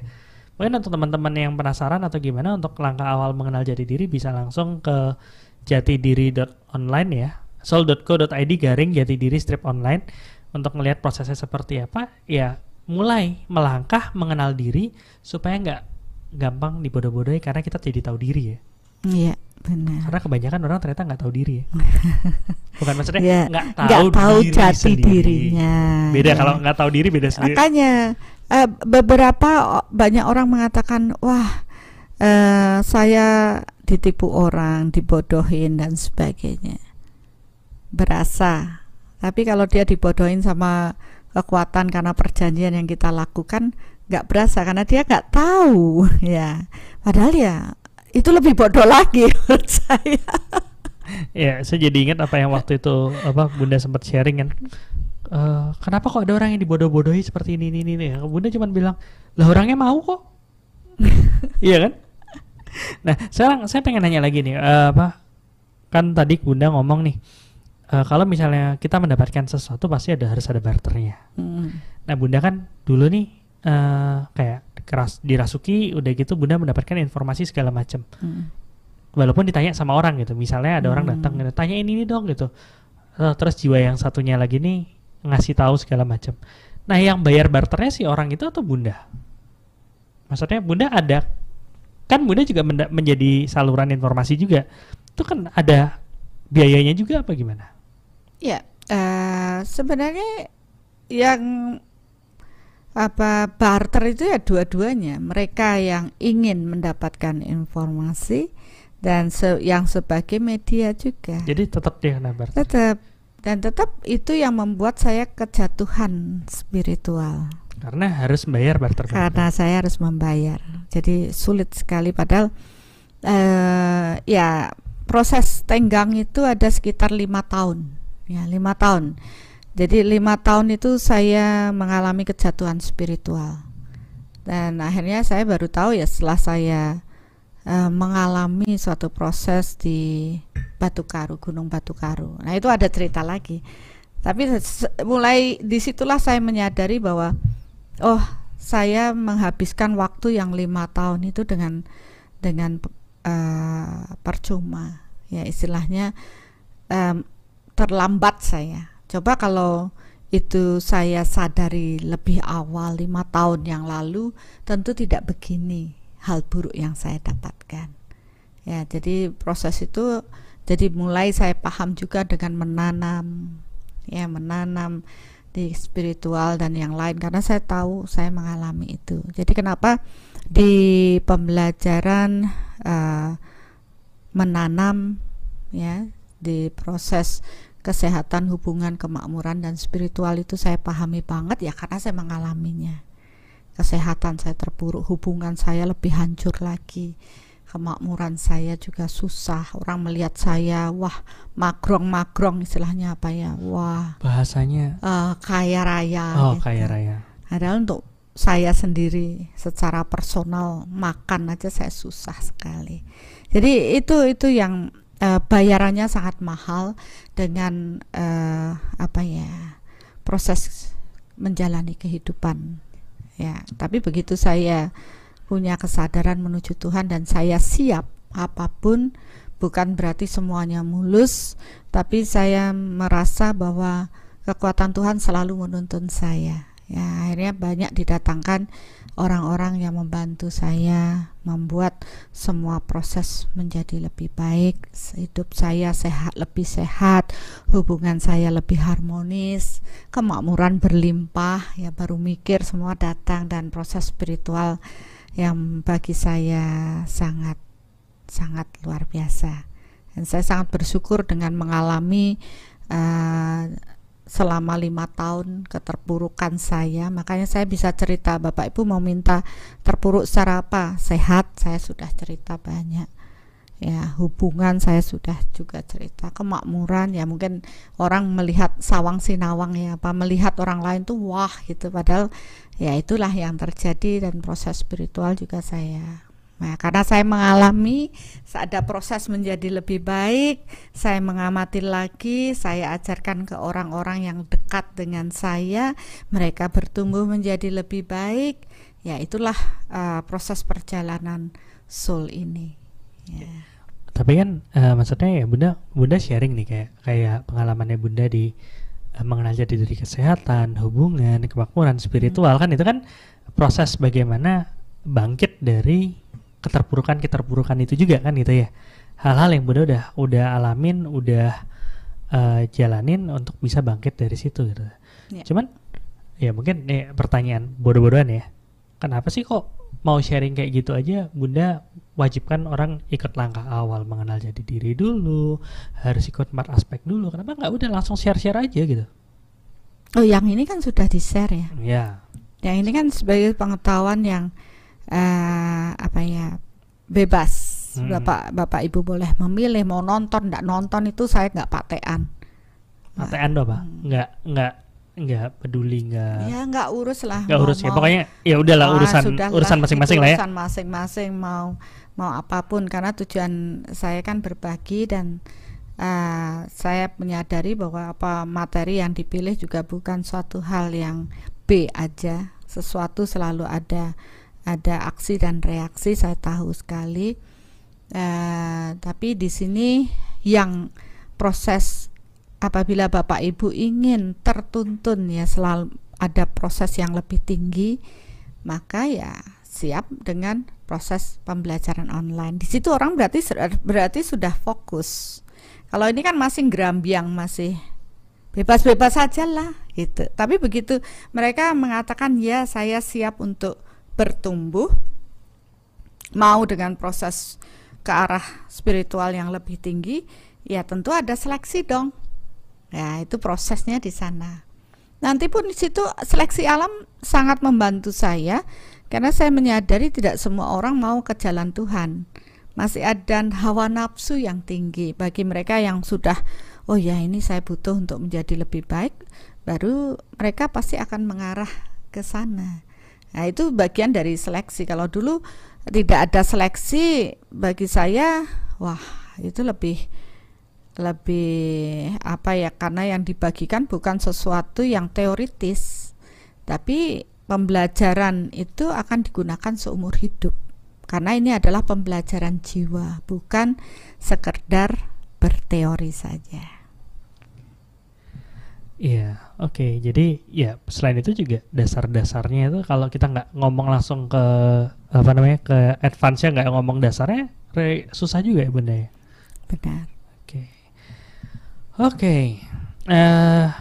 Tadi Bunda bilang nih, oh ada barternya, barter yang orang yang ngalamin dapat, orang yang nanya dapat, Bunda juga kena barternya kan gitu. Ya. Nah sekarang kalau konsep yang kedua tuh yang Bunda ngomongin itu Bunda nggak biarkan dia masuk gitu, tapi ada di luar, tapi disuruh gitu maksudnya.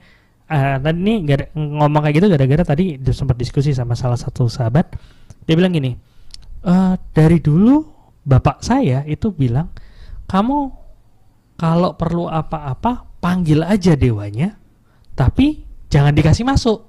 Pokoknya masuk dalam tubuh itu big no-no, nggak boleh sama sekali. Tapi kalau suruh bantuin dari luar itu boleh. Nah kalau kayak gitu tuh tetap ada barter ya? Tetap. Nah oke, tetap ada barternya. Selama ini kan orang ada yang bilang, oh aku udah ngasih kok, udah bikin sajen sesuatu, udah apa namanya ngasih buah, udah ada yang bilang kasih permen, kasih ini. Emang sudah pasti lunas? Sudah pasti cukup? Belum. Karena janji barter bagi mereka yang tidak secara berfisik, kan barternya juga tidak secara berfisik. Jadi bukan makanan atau apa. Mereka toh tidak bisa makan, tidak bisa minum, kan itu tidak berfisik. Tapi perjanjian di balik itu adalah setara dengan energi yang mereka lakukan untuk kita, dan kita akan dituntut untuk melakukan sesuatu untuk mereka. Nah, kita sering tidak paham dengan proses itu. Nah, yang sering membuat kita tanpa kita sadari adalah proses sulitnya kita mengarah pada jalan Tuhan, karena mereka pasti akan mengikat diri kita. Jadi ada beberapa, maksudnya saya ngeliat nih satu fenomena. Ada beberapa orang yang dia sudah pengen, aku pengen nih mengarah, pengen tobat gitulah istilahnya lah ya, pengen berhenti, pengen apa. Cuman setiap jalan ke sana kayak ada banyak banget proses-proses yang menghalangi. Yeah. Bisa jadi itu karena dia banyak punya hutang-hutang yang belum selesai. Betul. Makanya penyelesaian itu bisa dalam beberapa kali reinkarnasi sampai dia punya kesadaran atau bertemu seseorang yang mampu membebaskannya. Jadi ingat nggak cerita, oh ini daerah ini sangat terkutuk, ya. Akhirnya daerah itu kering, kerontang, sampai ada kekuatan yang terbesar yang mampu mengubah tempat tersebut menjadi lebih baik. Akhirnya perekonomian mereka tumbuh lagi. Kemudian ada daerah yang ya dikuasai oleh kegelapan, ya. Jadi itu tidak hanya manusia saja, maka kita akan melihat juga bahwa kekuatan gelap atau iblis atau setan atau apa itu seringkali mengaku-ngaku mereka adalah Tuhan, ya. Karena apa? Karena kita tidak bisa berkomunikasi dengan baik dengan mereka. Bisa jadi sebenarnya mereka tidak mengaku-ngaku, tapi yang nerjemahinnya yang bisa aja salah komunikasi kan, tidak canggih di situ, sehingga menangkap oh itu Tuhan, padahal bukan. Persepsinya orang itu. Ya, persepsinya orang itu. Ya, jadi ya tanpa disadari manut-manut aja, tetapi ingat itu akan membuat dia semakin jauh dari Tuhannya. Makanya gitu. ada keyakinan yang benar-benar secara jelas-jelas bilang jangan sampai menduakan Tuhan. Betul, saya setuju banget. Tapi ya itu tadi kadang-kadang yang menjelaskan malah dia nyangkut gitu. Karena ada yang bilang kayak gini, saya nggak menduakan Tuhan, tapi di sini ini kan ada ciptaan-ciptaan Tuhan lain yang bisa saya suruh-suruh. Contoh, ada teman juga yang sharing sama saya, orang yang dia orang yang dekat sama dia bilang gini, aku nggak menduakan Tuhan, cuman ini aku punya bekal teman dua gitu. Pada saat perlu untuk berantem keluarin yang ini bukan jin kok, ini spirit gitu. Keluarin yang ini jadi keker. Pada saat perlu mimpin keluarin yang ini jadi ini. Saya jadi mikir kok kayak Pokemon gitu ya, cuman ya maksudnya dia bilang dia tidak menduakan Tuhan, tapi itu memanfaatkan hal-hal yang emang udah diciptain Tuhan. Iya, memanfaatkan kekuatan-kekuatan yang sudah diciptakan oleh Tuhan. Itu banyak juga terjadi. Ya kalau kita tadi ini sebenarnya beda bahasan ya. Oh beda bahasan ya, berarti dulu ya apa? Nah, maksudnya pertanyaan saya kalau seperti itu hitungannya menduakan Tuhan juga? Iya, Jadi dia menggunakan itu ya. Akhirnya kalau kita memang benar-benar tidak menduakan Tuhan ya, bekerjalah sesuai hukum alam, hukum yang diciptakan oleh Tuhan. Nggak perlu pakai kekuatan mereka, toh mereka juga butuh evolusi. Mereka butuh menjadi lebih baik gitu. Kalaupun mereka melayani kita karena memang tugas mereka seperti itu, ya nggak perlu menambahkan beban kerja mereka dengan harus begini harus begitu gitu.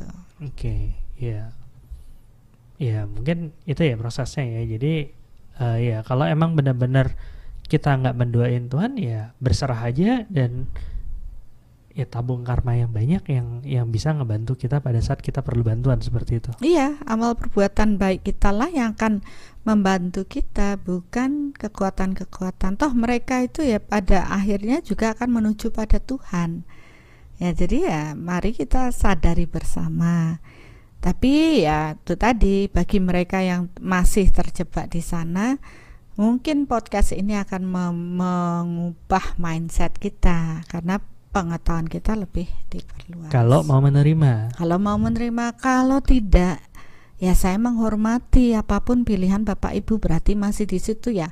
Sampai ketemu lagi nanti ya, istilahnya ya masih di situ ya, ya sudah, kita yang mau jalan duluan ya bye-bye gitu. Kita jalan aja sesuai dengan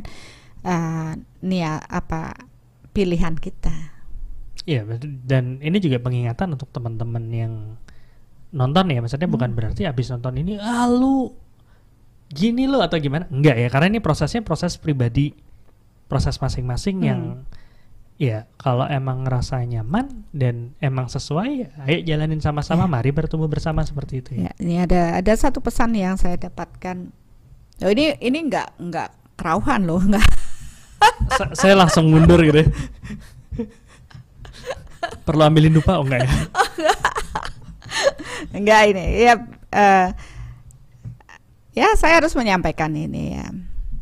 Untuk proses kita ingin naik kelas, kita harus mampu menanggalkan ya dari proses yang lebih bawah. Begitu juga naik kelas, untuk begitu kita mau mencapai kepada Tuhan, banyak ujian ya, banyak ujian apa, ujian keimanan kita, ego kita, kesombongan kita, semua itu ya. Dan ternyata saya mengamati bahwa untuk sampai kepada Tuhan kita harus mampu melepaskan perjanjian-perjanjian kita dengan kekuatan-kekuatan lain. Ya syaratnya memang benar. Kalau ingin memang bertemu dengan Tuhan, apalagi sampai pada tujuan yang terakhir, menyatu dengan kekuatan Tuhan, ya tolong sejeniskan diri, secitra dengan Tuhan dengan melepas semua keterikatan, tali-tali yang terhubung dengan kekuatan bawah. Ya, dengan proses itu barulah kita benar-benar damai, baru kita tenang ya. Mereka yang ruwet-ruwet ya tolong sadari, berarti banyak kekuatan yang mungkin kadang tiba-tiba emosi atau apa saya di dalam diri saya ada tukang ngompor-ngompori dari luar yang tidak nampak. Nah itu sering sekali juga ada, putuskan semuanya. Jadi itu pembelajaran itu ada di langkah mengenal jati diri, mengenal jati diri spiritual. Cuman untuk nyampe sana harus ke langkah awal mengenal jati diri dulu, lanjut ke 4 aspek dulu, baru ke mengenal jati diri spiritual. Iya benar. Jadi ya dari situ tahapannya, sehingga mereka ketika di workshop soul meter jauh lebih bersih. Iya. Ya itu bisa terukur. Jadi kita tahu kadang-kadang waduh ini ada yang bawa banyak nih. Saya jadi ingat dulu bawa pasukan banyak sekali. Waduh. Dulu sebelum zamannya kelas online. Soul meter tuh lebih seru ya, maksudnya prosesnya lebih nggak selancar setelah kelas online, karena begitu kelas online pemahamannya sudah dapat, sedikit demi sedikit sudah dibersihkan. Pas soul meter ya lebih lancar, bahkan proses belajarnya, proses proses latihannya juga biasanya jauh lebih lancar untuk teman-teman yang sudah ikut proses-proses kelas online itu. Ya, benar. Jadi memang tidak ada yang gratis. Ya, kalau mereka bilang, wah pelajaran gitu aja kok, apalagi spiritual kok bayar. Oh, berarti mereka belum tahu hukumnya. Kenceng aja bayar apalagi spiritual. Nah, sorry, sedikit lagi mungkin ini pertanyaan yang agak sedikit mendasar. Kalau tadi Bunda bilang kalau kita nanya sama yang lain segala macam ada proses barter. Di mana barternya itu kan harus secara energi juga, secara tidak berfisik juga. Nah, terus kalau soul meter itu kan hitungannya kita mengukur dan ya tadi ada nanya, emang kalau soul meter mengukurnya dapat informasinya dari mana? Kan kalau Bunda, kalau kita di soul kan prosesnya karena diawali dengan proses keterhubungan, berarti kita bertanyanya kepada sang sumber, kan seperti itu. Nah kalau kita nanya atau mencari informasi ke sang sumber, ada barternya juga nggak sih? Ya ada, barternya adalah kebersihan hati kita. Oke. Barternya adalah kebersihan hati. Iya. Nah, saya kan hanya mengajarkan saja dengan metodenya soul meter waktu workshop di tahapannya. Begitu mereka sudah istilahnya selesai workshop, itu kembali pada pilihan mereka. Apakah mereka akan mengasah pisaunya menjadi tajam atau membiarkan menjadi puntul dan ketinggalan kereta? Ada yang bilang, aduh udah cukup, saya udah ikut workshopnya, ada yang bilang, oke, saya mau perdalam lebih dalam lagi, saya pengen ikut di soul development program dan terus mengasah diri. Ada yang saya ikut aja lah soul development program, udah ikut tapi ya nggak ngasah diri juga. Ada, itu tetap pilihan masing-masingnya. Iya, tidak, saya tidak memberikan pengharapan yang berlebih dengan proses workshop soul meter. Memang walaupun saya menyadari beberapa terpancing dengan proses, kok bisa tahu ya, wah hebat ya, tapi saya akan kembali menyadarkan bahwa bukan itu tujuan dari proses workshop ini, tapi dengan proses kebersihan batin kita, maka kita akan mengetahui segala sesuatu yang tak terbatas. Itu kan sebagai barter kita, keberserahan kita kepada Tuhan. Untuk mencapai kebersihan hati perlu pengorbanan juga kan, itu biaya yang mahal. Bukan mahal lagi, muahal. Kalau orang Jawa tambahin UA itu berarti tambah besar banget gitu. Karena menundukkan ego itu berat. Iya, itu yang lebih mahal. Daripada uang bisa kita cari. Ya, banyak orang bahkan punya uang banyak, tapi bagaimana dia mengalahkan egonya itu butuh suatu perjuangan yang tak ternilai. Dan kalau misalnya kita dan sudah, itu tidak cukup satu kehidupan loh, berjuang menundukkan ego. Perang Bratayuda di dalam diri bisa dari kehidupan ke kehidupan. Ya, jadi untuk yang belum ikut langkah awal mengenal jati diri, ini bukan ngasih tahu ini bukan demi jalan lebih banyak yang ikut segala macam, enggak. Cuman ya ini adalah satu cara yang emang sudah dijalani sama Bunda juga, sama teman-teman juga di soul, yang emang sebagai fondasi di mana itu bisa membantu proses perjalanan mengenal jati diri menghemat minimal 5 tahun, bahkan bisa sampai beberapa kehidupan gitu, karena poin-poin jebakannya dikasih tahu dan ya kita bisa lebih mawas diri aja jadinya. Ya, menurut saya itu lebih mudah dibanding saya dulu berjuang sendiri. Ya, datang ke sana, ke perguruan ini ditolak, perguruan ini kok tidak sesuai begini. Akhirnya berjuang sendiri itu lebih berat. Tapi kalau sekarang kan sudah terarah itu kalau saya ada dulu yang mengarahkan begini, saya tidak tentu saya tidak akan semenderita ini. Iya, setidaknya kita semua berterima kasih Bunda udah berakit-rakit ke hulu, kita yang bersenang-senang kemudian salah ya. Ya nggak, makasih, karena ya proses-proses Bunda udah jalanin seperti itu bisa jadi proses belajar bagi teman-teman yang mau belajar dari pengalaman Bunda. Ya. Karena ada beberapa juga yang bilang saya harus ngerasain sendiri, ya monggo kan gitu ya. Nggak apa-apa. Oke, mungkin itu aja kalau ngomongin masalah Kerasu kan udah 10 poin belum nih? Masih 9. Nah, saya juga dapatnya masih 9. Untuk yang belum ngerti, kalau kita sharing di sini pasti kita ukur dulu, kalau udah 10 poin berarti udah semua yang perlu didiskusin, terdiskusikan gitu. Cuman ternyata belum. Nah, kira-kira nih pertanyaan berikutnya. Ini sekalian nunjukin soul meter kayak gimana. Apakah yang perlu dibahas ini berhubungan dengan pertanyaan yang sudah diajukan oleh teman-teman? Enggak. Bagi yang sudah ada pertanyaan tapi belum menulis, tulis, siapa tahu di sana infonya. Kalau enggak, kita sampai pagi nih. Berhubungan dengan apa ya?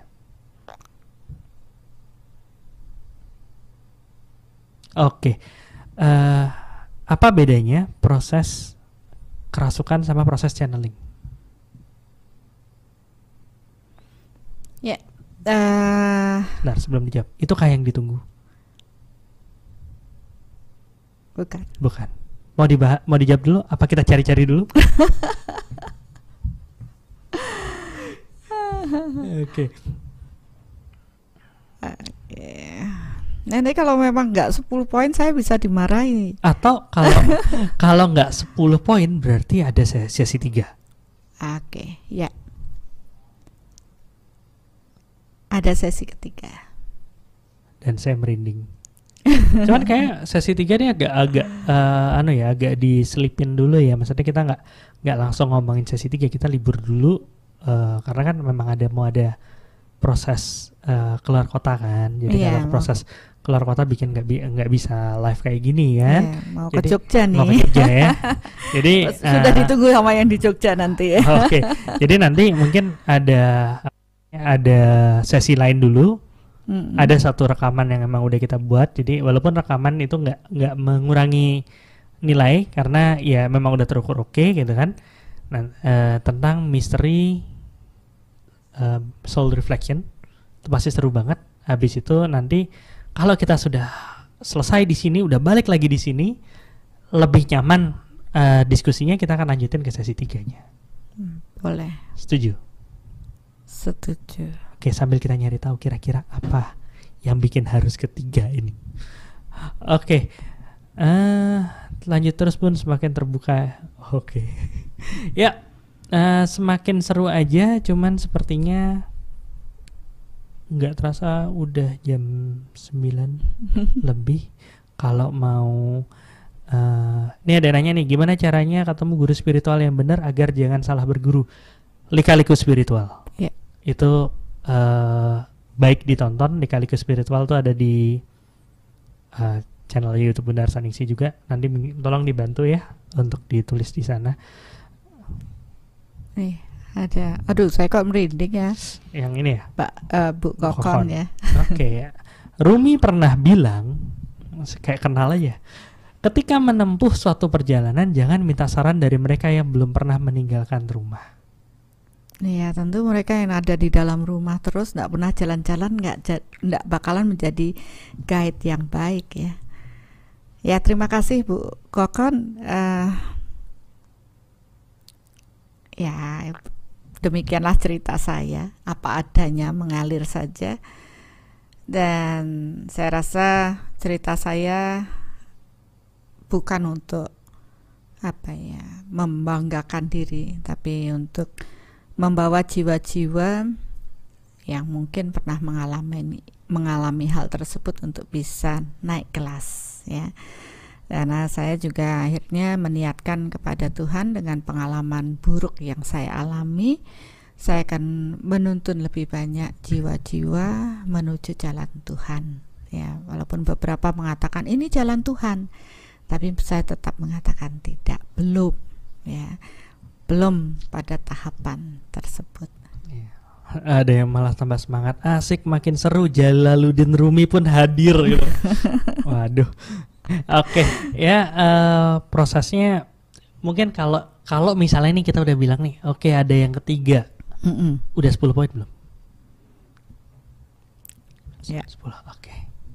Sepertinya kita tutup dulu sebelum kita mati kutu di sini, bingung nyari poinnya apa. Mungkin nanti masih ada misteri-misteri yang harus terkuak. Kalau misalnya ada pertanyaan mengenai proses kerasukan, Jangan lupa langsung di jangan di live chat ya. Kadang-kadang kalau live chat kita agak sulit bukanya gitu. Cuman langsung di komen aja apa aja pertanyaannya, siapa tahu bisa jadi clue buat poin yang harus disampaikan. Benar. Oke. Karena ini udah mau akhir, saya minta kata-kata terakhir, bukan kata-kata terakhir ya, kata-kata penutup pembelajaran yang kali ini. Iya. Sebentar, kamera udah ready ya? Takutnya kayak tadi Bunda ngomong kameranya masih ke saya. Oke, silakan. Jangan merasa bersalah ya dengan apa yang pernah kita jalani. Ya, di balik kesalahan sebenarnya kita diberi kesempatan untuk bertumbuh. Tapi itu tergantung pada pilihan diri kita, apakah kita mampu melihat satu bentuk kesalahan itu sebagai proses pembelajaran. Dan jangan menghujat orang lain ketika orang lain masih berada di sana ya. Jadi sadari, oh ya, dia masih mengalami proses, harus mengalami proses itu. Kalau bisa bantu dia, mereka untuk bertumbuh. Dan lebih baik belajar dari pengalaman orang yang pernah mengalami, karena tentu mereka sudah punya solusi ya, jalan yang menjadi lebih baik daripada kekeh saya harus mengalami dulu baru mau saya berubah. Tapi kalau itu pilihan ya, itu lebih baik daripada tidak mau berubah. Jadi kebenaran itu selalu bertingkat ya. Lihatlah dari sudut pandang kebenaran orang yang kita lihat, jangan sudut pandang kebenaran kita. Kalau kita melihat sudut pandang kebenaran kita, maka orang lain salah semua. Ya, jadi itu kita tetap bertumbuh dengan kerendahan hati, menerima semua proses orang lain apa adanya, menghargai itu proses mereka, dan kita tetap juga jangan cuma bengong, mari naik kelas. Ada proses pertumbuhan spiritual yang lebih tinggi lagi, mumpung kita masih punya waktu. Ya, kita tidak tahu kapan waktu kita. Mudah-mudahan kita semua diberi waktu untuk terus bertumbuh melalui podcast kita, ya, Misteri Semesta atau apapun nantinya. Dan biarlah ini membawa kebaikan bagi semua orang dan semua makhluk. Saya katakan semua orang, semua makhluk, karena banyak makhluk-makhluk ciptaan Tuhan lainnya yang ikut belajar dalam proses ini. Dan saya menghargai mereka. Ya, mereka pun butuh support kita sebagai cahaya, agar mereka pun dapat berinkarnasi sebagai manusia nantinya. Dan melalui proses menjadi manusia, mereka akan terhubung dengan Tuhan. Ya, terima kasih banyak Bunda. Kita tutup udah ya? Ya. Udah selesai kan? Udah dari tadi. Oh ya sudah, oke. Okay. Sekarang Dr. Hasto? Oh iya juga.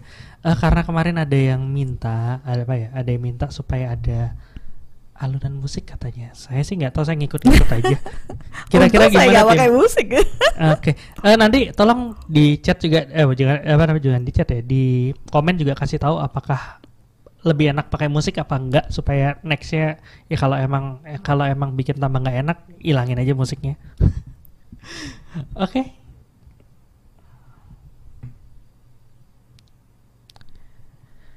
Diri inginkan supremasi. Oh belum ya? Saya kira di sini nggak kedengeran. Ulang. Diulang musiknya. Nggak usah lah, Dokter Aso aja yang ngulang. Diri inginkan supremasi. Semua cari informasi, dari baca rasi bintang hingga mediumisasi. Memang sih yang punya informasi bisa dominasi, tapi entah mendominasi atau terdominasi. Akal budi disampingkan untuk capai yang diinginkan. Dapat pesan dalam kesan yang tersembunyi dalam hembusan. Tetap percaya walau tak tampak goresan. Ikuti arahan, rancu, Anda suruhan atau atasan. Banyak kemudahan yang didapat dengan mudah. Yakinkah tak ada tagihan yang datang kemudian? Yakinkah terpenuhi semua dengan mudah? Yakinkah? Coba lihat kasus yang sudah-sudah. Jalan yang lurus belum tentu benar. Berjuang sampai kurus kalau memang mau tenar. Tidak usah pusing harus kemana bersandar. Kan ada dia yang paling. Kenapa masih berpaling? Mari bertemu bersama dan tetap kita terhubung pada yang paling, sang sumber. Ini benar-benar membuat kita merinding Bombay ya. Saya juga. Terima kasih Bapak Ibu, radiasi rasa syukur kita dapat kami rasakan ya di sini. Mudah-mudahan dengan podcast ini dapat benar-benar menyentuh hati Bapak Ibu dan membuat realita ya Bapak Ibu semakin meluas dan dapat memahami kebenaran Tuhan yang sesungguhnya. Cepat atau lambat kita semua akan sampai pada tahapan yang tertinggi hingga kita akhirnya bisa kembali pulang. Ya, mudah-mudahan podcast ini menuntun jiwa-jiwa untuk mengarah pada kekuatan Tuhan. Dalam proses ini, mari bertumbuh bersama. Mari bertumbuh bersama.